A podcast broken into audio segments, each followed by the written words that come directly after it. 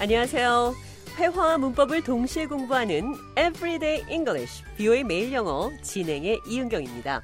오늘은 회사 생활에서 자주 사용되는 필수 영어 표현들 대화를 통해 들어보겠습니다. Welcome to the show, John. It's my pleasure always. Today, we would like to talk about expressions that people use all the time in the workplace. I can contribute to that. I've been working for a long time. Okay, let's elaborate on that. On what? My working experience? No, I would like to talk about the word elaborate. Okay, we use the word elaborate quite often in the workplace.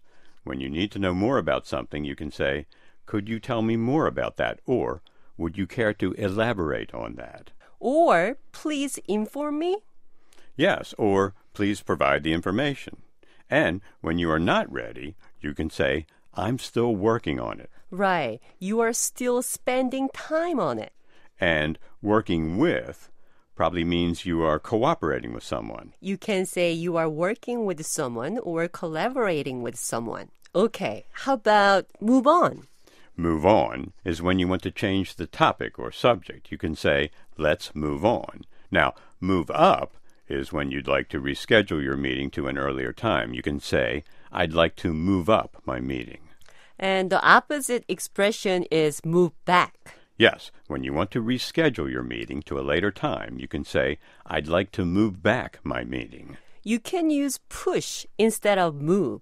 Yes, I'd like to push back my meeting or move back my meeting. Yes, 일정이 겹치는 일도 생기겠죠. conflict with something이란 표현 쓸 수 있습니다.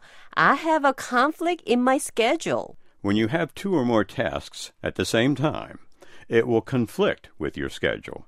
In that case, you can move up or move back one task. Yes, we can postpone or delay too. Yes, due to a scheduling conflict, we can postpone or put off that meeting.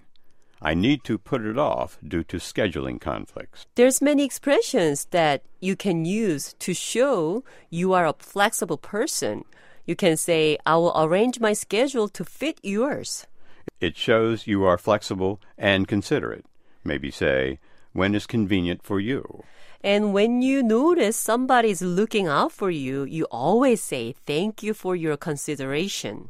배려해 주셔서 감사합니다. 또 정중한 표현으로 어떤 나쁜 소식이나 또는 스케줄 변경 같은 불편한 소식을 전할 때 I hate to inform you that 이렇게 문장을 시작할 수 있습니다. hate 싫어한다는 뜻이죠. 이런 소식을 알리게 돼서 죄송하다는 표현입니다. I'm sorry to inform you that your schedule changed again. So, with that information, we can wrap this up. No, wait, not yet. When we say wrap something up, it means finish something. 하루 일과가 거의 끝나갈 때, 일 거의 끝나가요. 일 마무리하고 있어요. 이런 표현 어떻게 할까요? I'm just finishing up. And when we are almost finished our work, we can say, I'm wrapping up. I'm finishing up. Okay, let's call it a day. Okay, I think we got a lot accomplished today.